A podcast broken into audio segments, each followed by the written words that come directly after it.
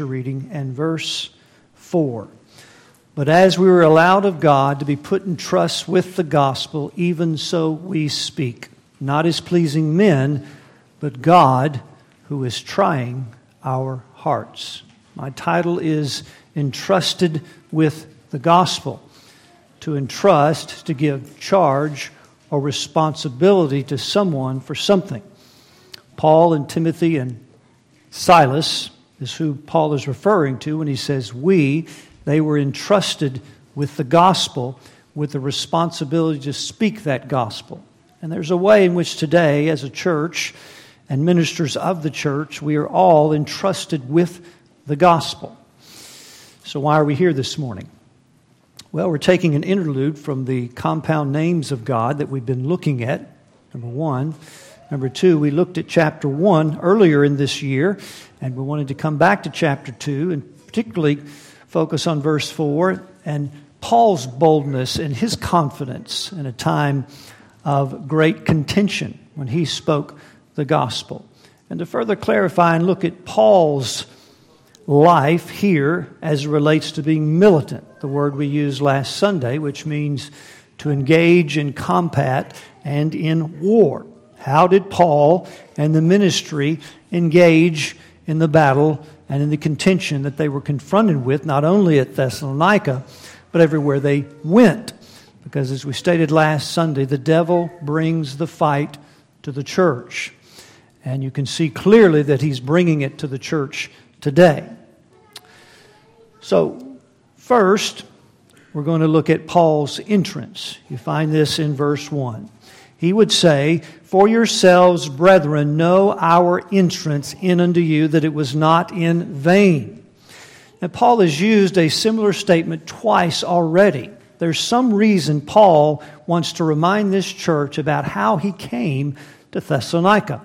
In verse 5, he would say, for, for you know what manner of men we were among you for your sake. So, as he writes this letter, he wants them to remember and look at something that would affirm the way, the manner in which Paul and Silas and Timothy entered and came into Thessalonica. Verse 9 For they themselves show of us what manner of entering in we had unto you, and how you turned to God from idols to serve the living and the true God. And then in verse 1 of chapter 2, you know our entrance.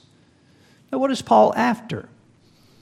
Paul is being accused of being a charlatan a shyster, a snake oil salesman of sorts.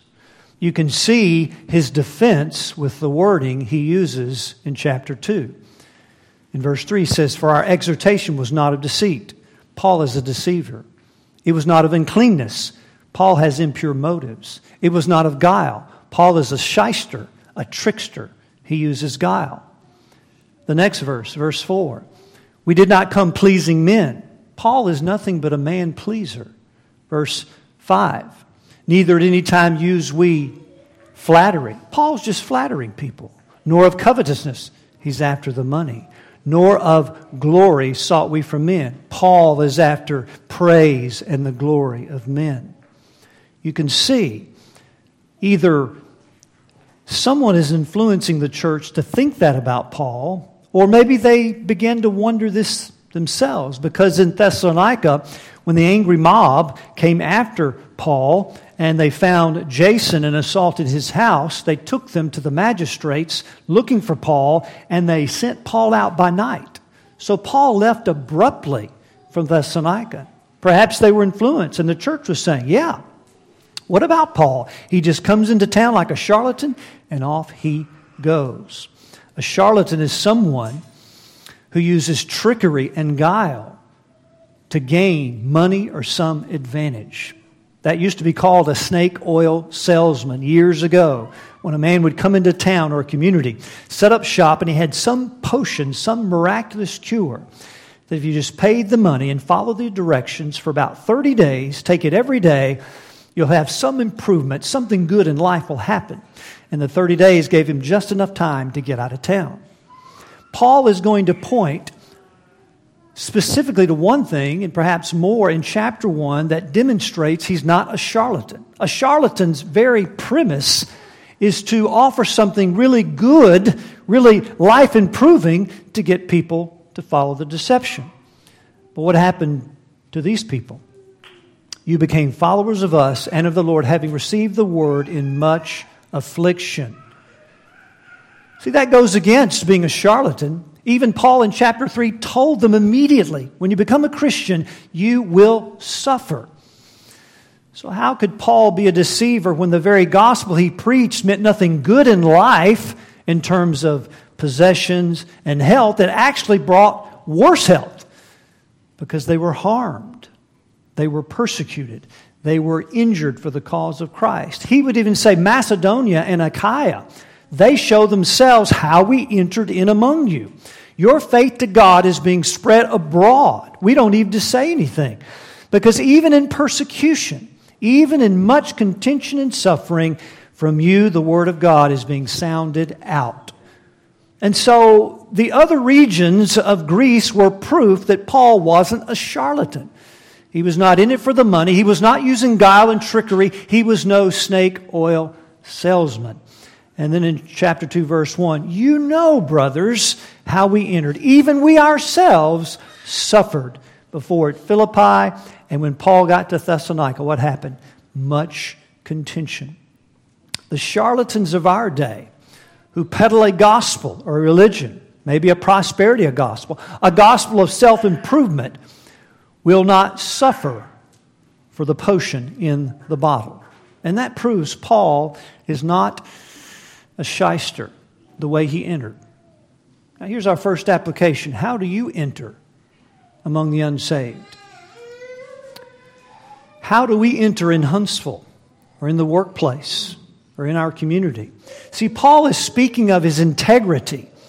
What Paul spoke is what Paul believed in his heart, is what Paul suffered for.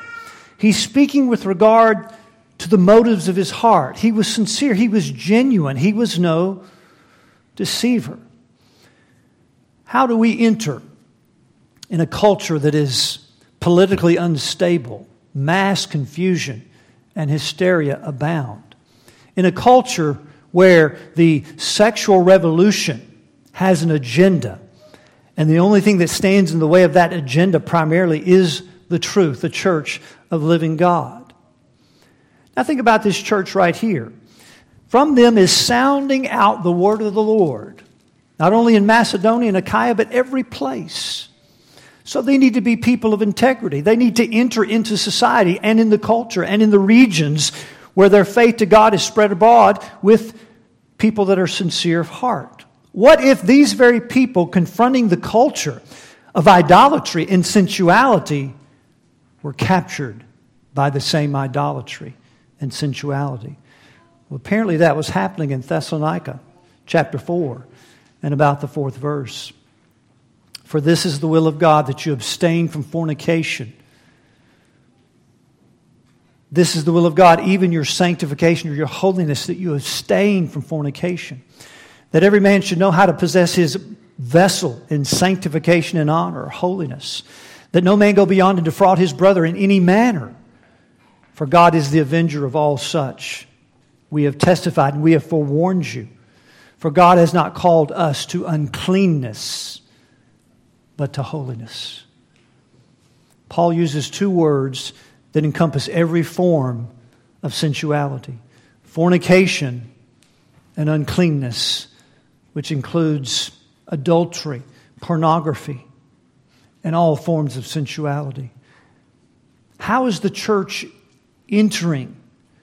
What kind of people are we that enter into a society for which we will readily speak truth against the LGBTQ community, and yet are we captured by the same idolatry that we are seeking to help people with the gospel to overcome? Now, beloved, I know there are plenty in this room with prior experience with those very sins. We've been redeemed by the blood of Christ. But the call for a militant church is not to be militant only corporately, but individually. We lose our credibility when a charlatan preacher, or perhaps a genuine man of God, is taken down by the very sin that he's speaking against. It's very possible, isn't it? Is it not possible for any of us to be taken by any sin? We must be vigilant, sober, as we said last Sunday, fighting the good fight of faith, because we're called upon to enter in society among the unsaved and present a gospel that we say has rescued and redeemed. A gospel that empowers us to fight against sensuality but it's a fight. And so we must engage in the war. Paul would say in this same chapter, chapter 4, he would say in verse 5, not in the lust of concupiscence, even as the Gentiles which know not God. So we live in a culture, a culture of unsaved people like we were that don't know God. So how do they possess their own body? In the passion of lust in our culture, sexuality is just the norm in terms of sin. It's just expected. In fact, you're odd if you don't engage in the same kind of sensuality that we find in the world. But the church is called to be people who were rescued from those forms, to fight them in order to enter as Paul and Silas and Timothy. You know what manner of men, can we say that? You know when we spoke the truth to you. You know we were sincere with the gospel. And we weren't saying one thing with our lips and in our hearts. We were totally captured by the same sin. How is it that we pursue holiness? Well, Paul says the Gentiles don't know God, but those that pursue holiness know Him. And God says He's, he's given us His Holy Spirit to battle to fight, to be militant. Not first out there, but in here in our own souls against the sins that we can easily still struggle with, right? So, this is not a message to condemn anybody here who is struggling with that sin or those sins, or maybe you've been taken down. The call is to look to Christ, to get help, beloved if you're consumed with one of these sins, you need help from the gospel. And if you can't be militant to overcome that yourself, then you need to get the help from the church and from the word that God gives us so that we can enter among the unsaved in a way that we have credibility. Not that we have no sin, not that we can't fall to sin, but that first we're being militant against the sins of our own hearts and the sins that we're easily tempted with. Because the gospel that we present, as Paul says, we speak, even so we speak, is the gospel that gave Paul the power to overcome sin in his own life and then to be a man of integrity, which means a person of wholeness. He wasn't duplicit. He wasn't speaking about their idolatry, all the while he was holding tight to his own idols. He was warring, he was fighting, and he was a man of integrity. So our entrance must be one of integrity, which means we keep the fight by the Holy Spirit to know God in such a way, His supremacy by faith, that it empowers us to confess and to seek help and get the forgiveness that our Father gives us every day. Number two, not only his entrance, now his confidence or his boldness. He says again in verse 1 Yourselves, brethren, know our entrance in unto you that it was not in vain. But even after that we had suffered before and were shamefully entreated, as you know, at Philippi, we were bold, we were confident, we were courageous in our God to speak unto you the gospel of God with much contention. Now you might expect Paul to look to results in the conversions of the church. And he, he did so as uh, the power of his integrity was they were transformed even while they were suffering. The word vain means fruitless or without result. So he says, You know, when we came in among you, that our ministry was not fruitless. But here, rather than turning to what he did in chapter 1, he turns to his own suffering. You know that in Philippi, before we suffered and were shamefully entreated. You know the story of Philippi in Acts chapter 16. Paul comes into town. There's this young damsel that has the spirit of divination. She has some demon possession. And that gave her insight into the lives of other people, for which her owners, her masters, used that for great gain. You can imagine uh, being able to know what people were thinking and what they were doing, how that could bring gain to wicked men. Well, she, knowing what Paul and Silas and Timothy were about, followed them around constantly, saying, These are the servants of the Most High God. They show unto you the way of salvation. Well, Paul was grieved with that, not because that was true, because this young lady was captured by a demon. Finally, he turns to this demon and says, Come out of her, for which he does.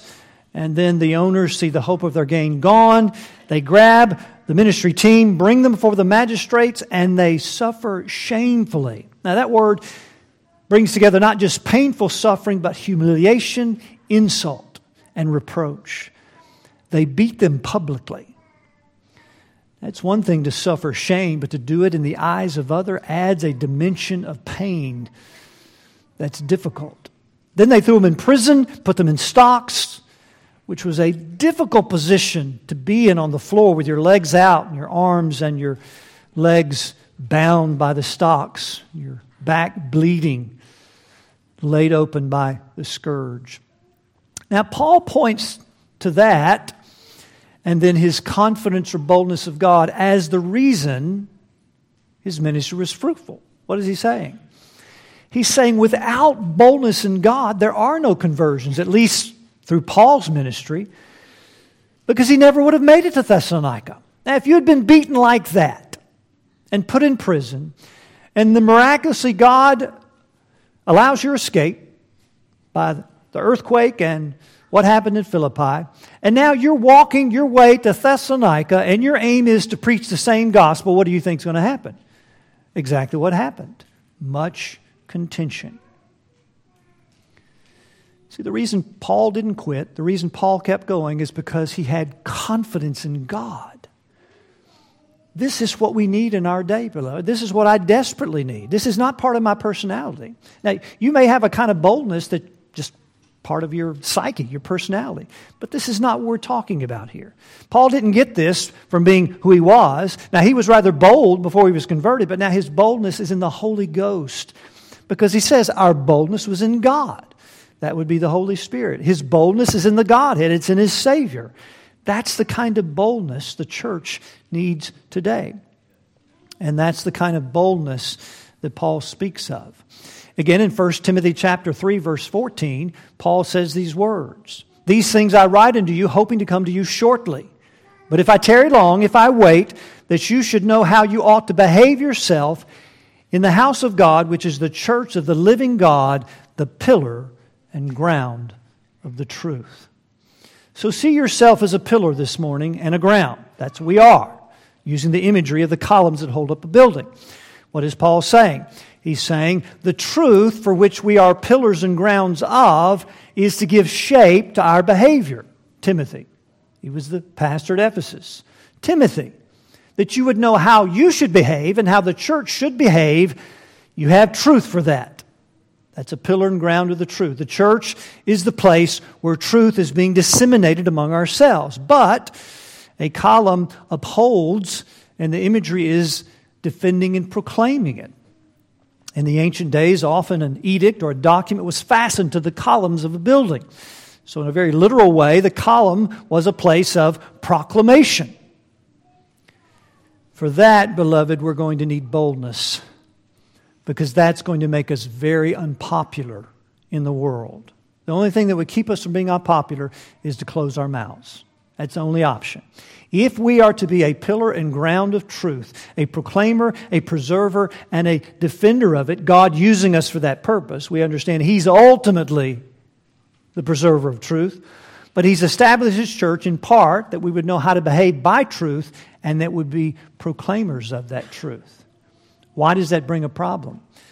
Because the truth is about God, it's His house, and the truth is absolute, isn't it? It's inflexible, it's non negotiable, it's unchangeable, no matter what the culture, no matter how many progressives there are. God's word is not progressive in that sense. It is inflexibly unchangeable and it's truth. So we don't have to decide in the future, I wonder if that'll be true tomorrow. Secondly, the absolute truth of God is making demands. Now, get this on people's emotions, their thoughts, their desires, and their actions. Not suggestions, demands. Now, there's a problem. There's a huge problem. When we take the truth to society, the gospel, the demands, sinners see themselves as sinners and then conform their life to the truth of the word and depart from sin, such as the LGBTQ agenda or any other sin. That causes massive problems. And we see that, don't we?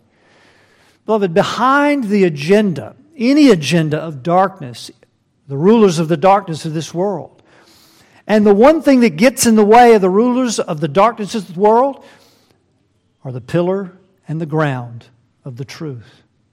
And that's what you're supposed to be. That's what I'm supposed to be. And so, as we spread the truth that makes demands on people's emotions, their affections, their desires, and their thoughts, they're going to push back. And so they are. You see, what's behind the C4 bill in Canada is not the prime minister, it's not the politicians, it's the serpent himself. And be sure that the aim of the bill is to put down Christianity. The aim of critical race theory is to, to put down power structures that oppress people. And you're the power structure, so they say. In other words, your truth is oppressing women and men and people that want to identify how they want to identify. For the church, we don't get the option to decide truth for ourselves.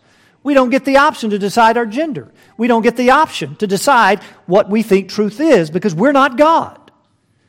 God is God, and therefore we don't get to decide the knowledge of good and evil like the serpent wants us to think we can. I should decide for myself what is good for me or what is bad for me. And if it's good for me to act this way, live this way, love that way, then that's good. And it's evil for me to do anything else. And now you come up, you have the nerve and the audacity to come along and say, that's not true. God is truth. And the church is to be a pillar and a ground for His truth. And therefore, we must have boldness. That's the only, that's the only way, isn't it? I'm, you may know this about me, but I don't have that. I don't have that kind of boldness. It doesn't come from my personality, it doesn't come from my psyche. If, if I ever have it, it's only going to come from the Holy Spirit. And the good news is, God has given him to every believer in this room this morning. It's there, it's resonant within us to be a kind of confidence in God that even in the face of laws and uh, anti conversion uh, laws, that the church, rather than capitulate, we just simply stand on the Word of God because that's love, isn't it? That's how you love people. We continue to proclaim the truth of God's Word. Now, I just want to give you a quick reminder on this point, looking back at the church, Acts chapter 4. If you ever want to get a good example of boldness, it's just laid out right there. They were threatened. The apostles came back, as you remember, as we've noted several times, and they reported all that was done and all that was said to them. Now, imagine a kind of prayer meeting like that. I come and say, Brothers, I want you to know that the, the mayor of uh, downtown Huntsville just told me that if we say any more in the name of Christ, all of us go to prison. And they're going to beat us first. you know, we're gone. Where can we run? Where can we hide? It's not what they did. First, they prayed together. Oh, how we need to be doing that, beloved. We need to pray together in our fellowship groups and in this church assembly. They did it together. I'm sure they did it individually and in families. We need to do it together. We need to be praying together. Before church, in church, after church, together praying. What did they pray? Lord, grant unto thy servants boldness. Now, if we know that's where boldness comes from, then it's only logical that we start praying for that. Now, if we think we have it in ourselves, then don't ever ask God for boldness because you just got it, right? I mean, you can do that. But if we really know, Lord, there is no way I could face what Paul did and not run or not hide or not shut my mouth, And Lord, we need boldness. So they prayed for it. Secondly, they looked to the promises of God. They quoted Scripture. Lord, why do the heathen uh, rage and the people imagine a vain thing? From Psalm 2. The kings of the earth stood up, and the rulers gathered together against the Lord and against his Christ. Beloved, the kings are standing up today, and the rulers of the people are gathering together against the church. I don't know how this will end in the immediate sense, meaning it may fizzle out.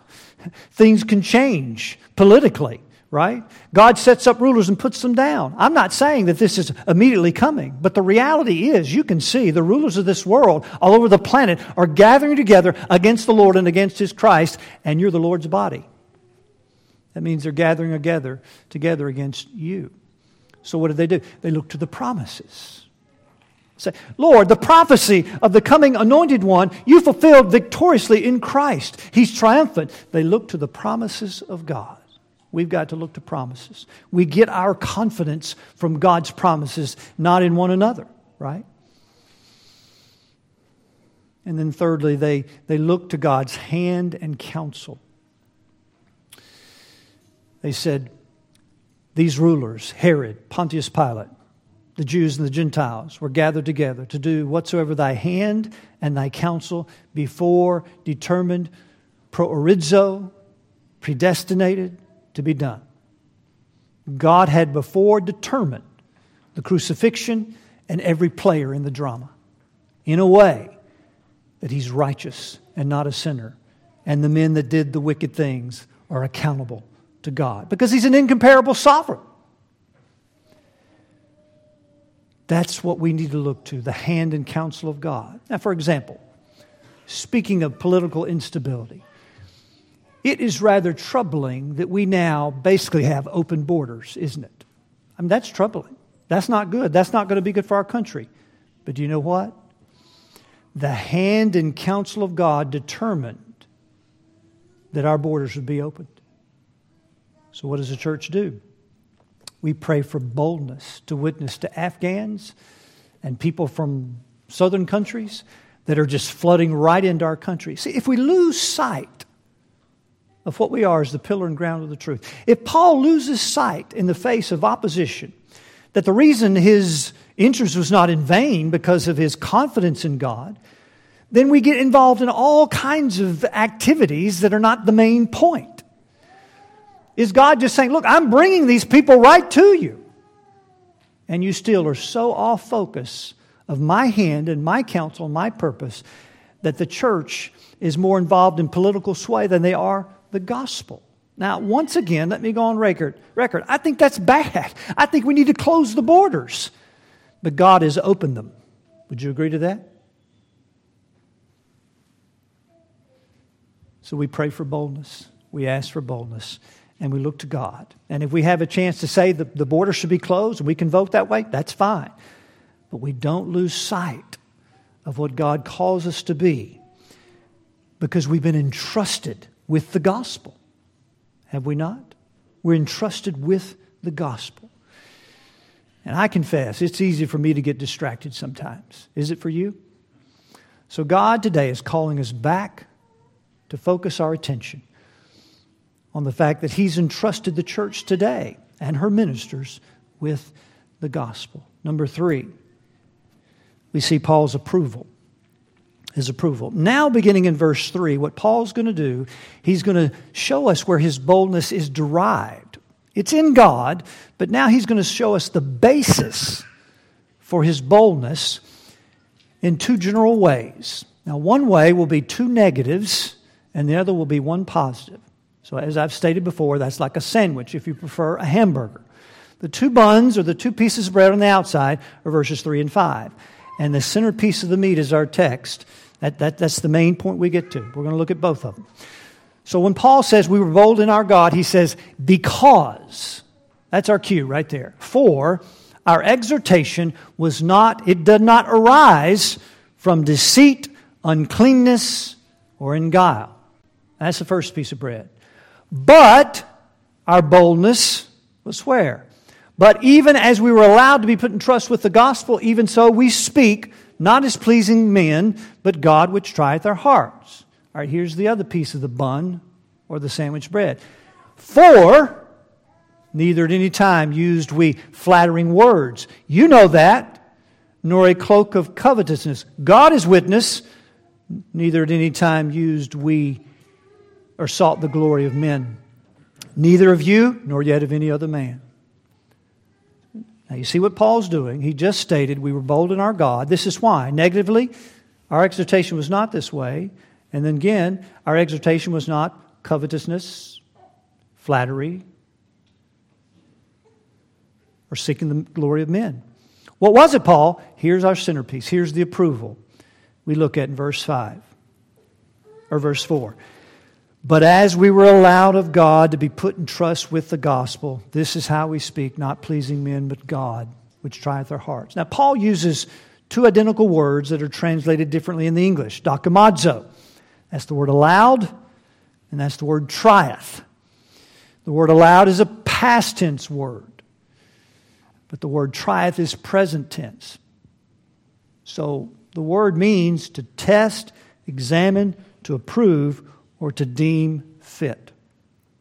Now, how is that helpful for Paul? Remember, what he's saying is we were bold because God allowed and God is trying. He's examining my heart. Now, that could be frightening.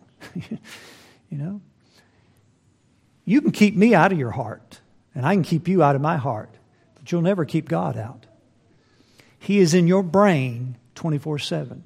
In fact, Psalm 139 says, Before you even speak a word, he knows it all together. Before you express a word, God's in your brain and He's in your heart. Now, that could be frightening, but Paul doesn't see it that way. It's a comfort to Paul. If we see what Paul's saying, here is where his boldness is derived. So let's look at those two words. First, the past tense. In what way is Paul allowed or approved of God? Somewhere in the past, or deemed fit. To be, to be deemed fit means to consider to think of someone in a free way according to one's own discretion. In other words, the person doing the deeming freely does so. And of course, we know that the way Paul was deemed fit to be in the ministry is because Jesus said in Acts 9:15 to Ananias, "Go thy way; he is a chosen vessel unto me to bear my name before kings and the Gentiles and the children of Israel, and I will show him what great things he must suffer for my name's sake. Paul is a chosen vessel. That's why he's approved of God. It's not because God said, I can see that man's going to be faithful. I can see he can do a lot for the kingdom. I think he's going to be a good choice. What do you think, Trinity? Yeah, I think he's the man. No. He was chosen to be a vessel that means he was chosen as an individual and he was chosen to be in the office of an apostle. And, beloved, if, you have a gift this morning, and you do, you are approved of God with that gift because God has marked you out to have it, to use it in his kingdom. Because you are accepted in the beloved. You're accepted. See? That'll give you confidence. You're approved of God because of the blood of Jesus Christ, in whom we have redemption through his blood, even the forgiveness of sins, according to the riches of his grace, to the praise of the glory of that grace, wherein he's made us accepted in the beloved. The beloved is Jesus. You're accepted because you've been marked out, you've been predetermined to be God's child according to the good pleasure of his will, to the praise of his grace You've been made accepted in that grace. You're approved. You have to get your confidence from that. If you start draw, draw, uh, drawing your confidence, or trying to, from how bold you are, or how well you're doing, or how much fruit you're producing, you're going to wake up one day with no confidence at all. You're going to wake up thinking, I don't even know if God loves me. No, we get our confidence where Paul did. We were allowed, we were approved, we were deemed fit. And so what do we do? We speak out of that confidence, out of that boldness. Not as pleasing men, but, what, but God which trieth our hearts. Now, the second word is an ongoing testing, right? So that's a past tense done thing, but now Paul, every day, he lives with the reality that God is testing him. Now, how is that helpful? How is it helpful to know that God is testing your motives and your thoughts 24 7? And how does Paul respond to that in such a way that he's saying, Look, my confidence in God is I have been approved by God. He's deemed me fit. That's the only reason I'm in the ministry. And God is testing my heart. Now, twice in relation to this, Paul calls God his witness. In the next verse, God is witness. He's my witness, whether I'm covetous or not. And in verse 10, he says, You are witnesses and God. Now, a witness is someone that you call on your behalf to give testimony as to where you are and what you were doing at a certain time, right? Mr. Stewart, where were you on January 30th, 2022 at 10:30 a.m. or at 11 a.m.? Well, just to ask all these people. They were with me. That's what a witness does. What's Paul saying? God is with me. He is talking about the omniscience of God in a way that helps him be genuine and sincere and not duplicit. He lives with the reality that God knows his thoughts. It's not a terror to Paul because the God that knows his thoughts is the God that's approved of Paul, is the God that loves him. And therefore, he opens himself to the searching eye of God. You might say he asked God to search his heart. Say that sounds a little off, but that's what David did, and we just read that, didn't we? Search me, O God, know my heart, try me, and see if there be any wicked way in me. Now, I don't think Paul is challenging, or David is challenging God. Okay, God, just look all you want, see if there's anything there that's wicked. No, he's asking God to reveal to him things that we often miss, don't we? Are you always certain of your motives? You know exactly why you did that? Exactly why you said that? Well, sometimes we do. Sometimes it's clear. You just ask the question, why did I say that? Oh, yeah, I was after such and such. Now, when David's talking about his enemies, he wants to make sure he has the right motive before God. He says, I hate them with a perfect hatred. Lord, search me. If I'm thinking wrong here, if I have a wrong motive, if it's not about you and it's really just about me, lead me into the way everlasting. See? So I think what Paul's saying is God is trying my heart is that what gives him confidence and sincerity and genuineness is that he recognizes God's presence even in his thought life. And that's going to help Paul deal with sins of his heart before they even make expression because he's just talking to God daily. If you're not talking to God and recognizing his omnipresence in, your heart and mind, you likely are becoming a duplicit person.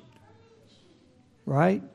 You might be the person that says things all the time, but in the heart, you're totally somewhere different, means something different. Now, all of us have struggled with that, don't we, beloved? See? But Paul is going to like David, say, Lord, search my heart. He is searching my heart as a witness. And secondly, then he's going to ask God for his help, right? Does anybody struggle with covetousness or flattery words or seeking the approval and the glory of men? Does, it, does anybody like to be made much of?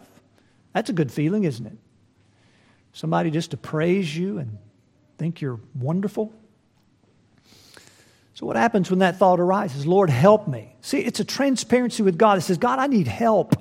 I know that I just probably said that because I was wanting them to praise me. Help me, Lord. Not to do that. You know my thoughts, Lord. You know why I just did that.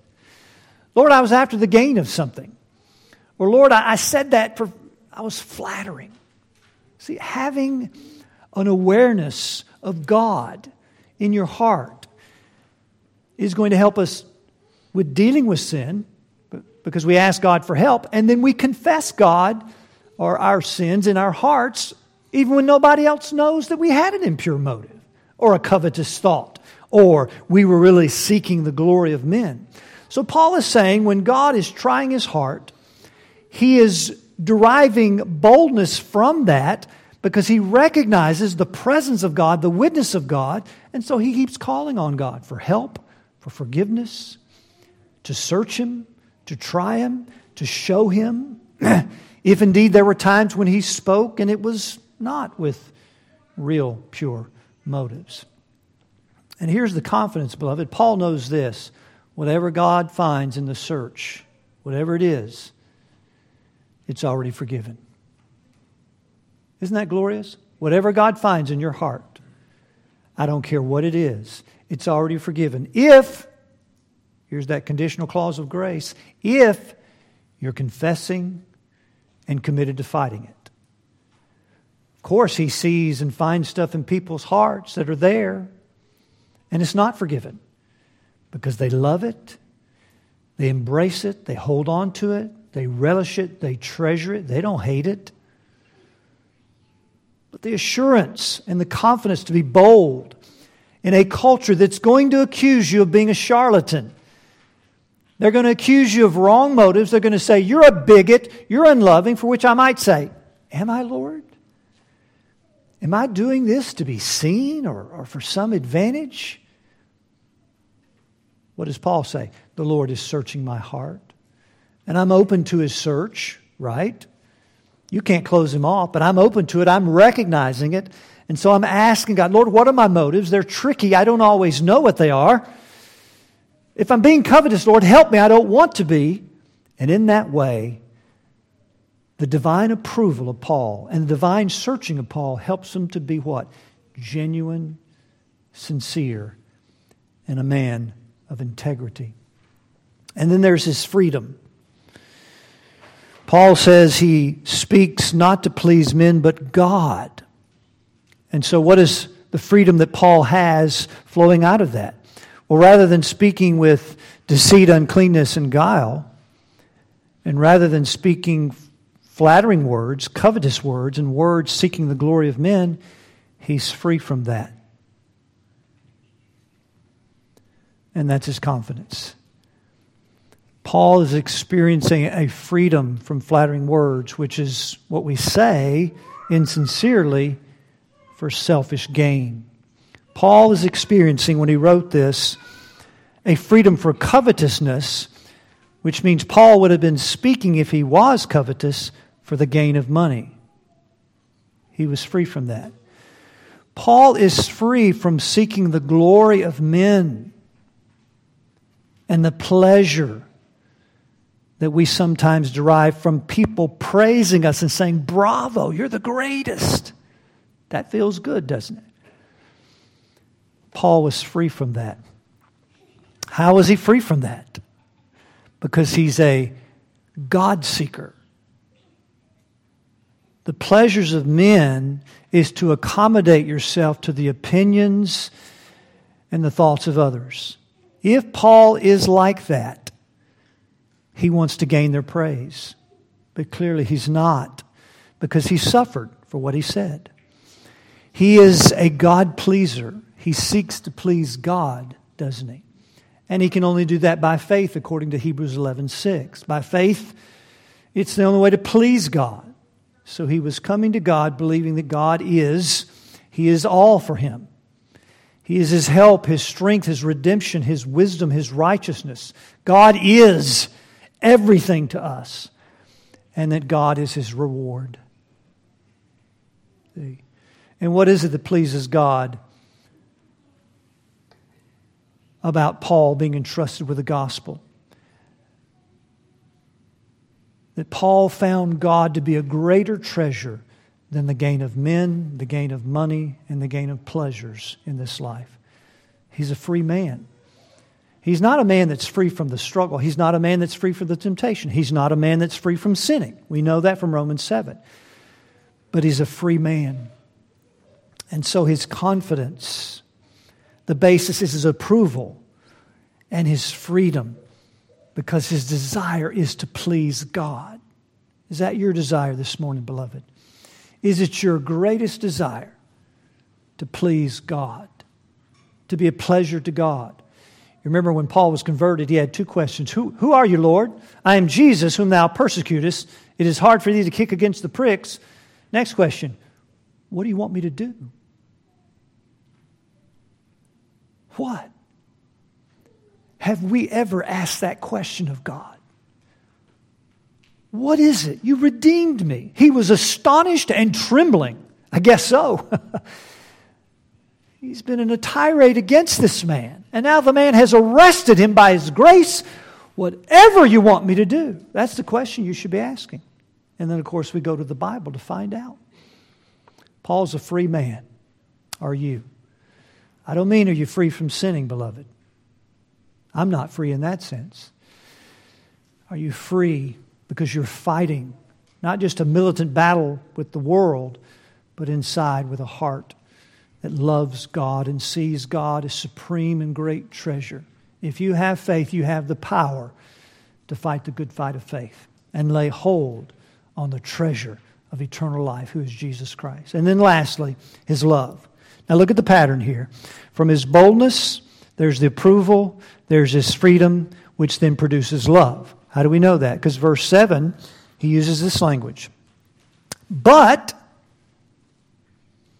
instead of the deceit, uncleanness, and guile, instead of the flattery, covetousness, and seeking glory, but we were gentle among you, even as a nurse cherisheth her children, so being affectionately desirous of you.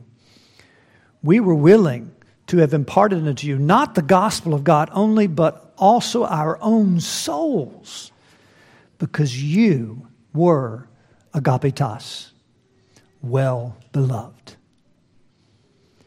Once you get freedom from being the center of attention, from being all about you, from being made much of, now you're free to love people.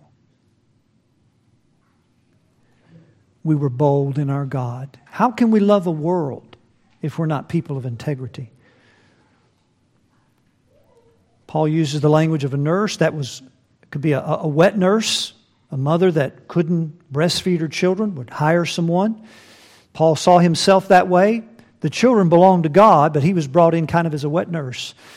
And there's cherishing or fostering. It also means to brood like a bird would brood over the eggs by warming them, sitting on them, or take them under their wing after they're hatched to protect and warm them. Paul said, That's what you are to me. How, Paul? You are not there very long. How did Paul love these people with their personality quirks and. I mean, Paul, I don't even think he had a hobby. What did he find in common with these people? In verse 8, he uses synonymous phrases affectionately desirous, you were dear, and right in the center, he tells us why. We were willing not we were willing to have imparted not the gospel of God only because the gospel is what gives us tender affection for one another. See, man, in a culture of Christianity where people are looking for churches that they prefer and what can they do for me, and I want to ask you, do you love the people in this room? See?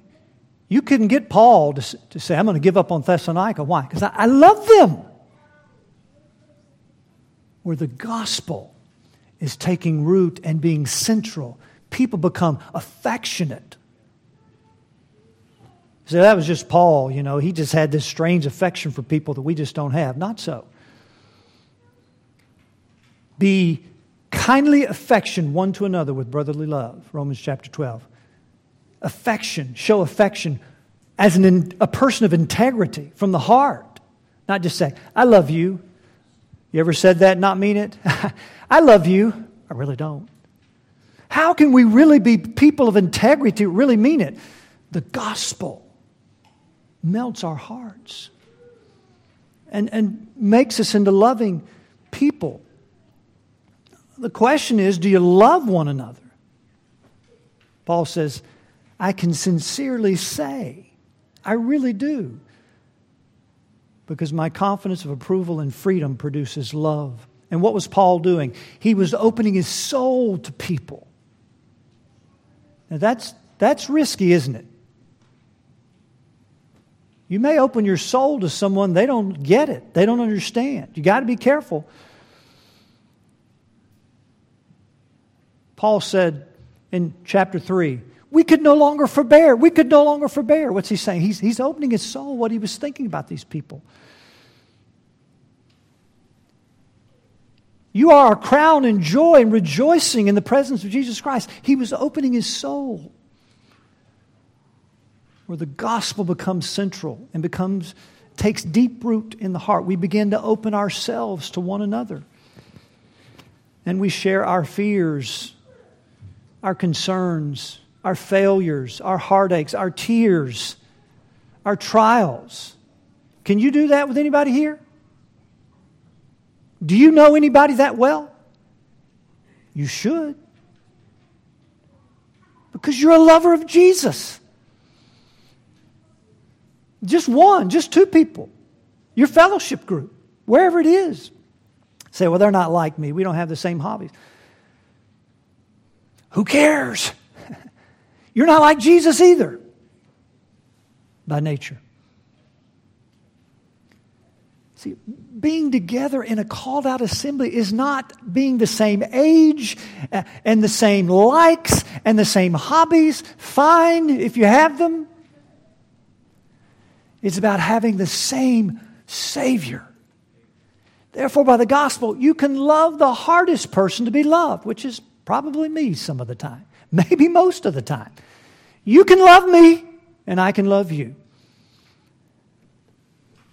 So, Paul's boldness, amazingly, is gentle. It's gentle. So, this idea of militancy, like we're going to uh, take over and we're going to just really tell people what it's like, not Paul. He was gentle because he was a man of integrity and he genuinely loved people. Beloved, when we understand it's not about me, it's about the Lord then we can start sharing our hearts with one another. And that, that's, that's risky. I can't tell you every time you do that it's going to go well. You know, somebody may laugh because they're in the flesh. I don't know. It just is risk taking, isn't it? You got to take the risk. Where the gospel's finding deep root in a church, what you'll find is people will begin to share. And what that produces is, is a perseverance in the things of God. We're deeply connected. We got something going on here more than, hey, we're both engineers, we're both preachers, or we both like this sport. That'll die quickly. And we're both in the same family with God. See Paul's entrance, his confidence, his approval, his freedom, and his love. May we be a people that so loves by telling the truth to a culture that God, we hope, would use us to be pillars and ground of the truth. Let's pray. Father, thank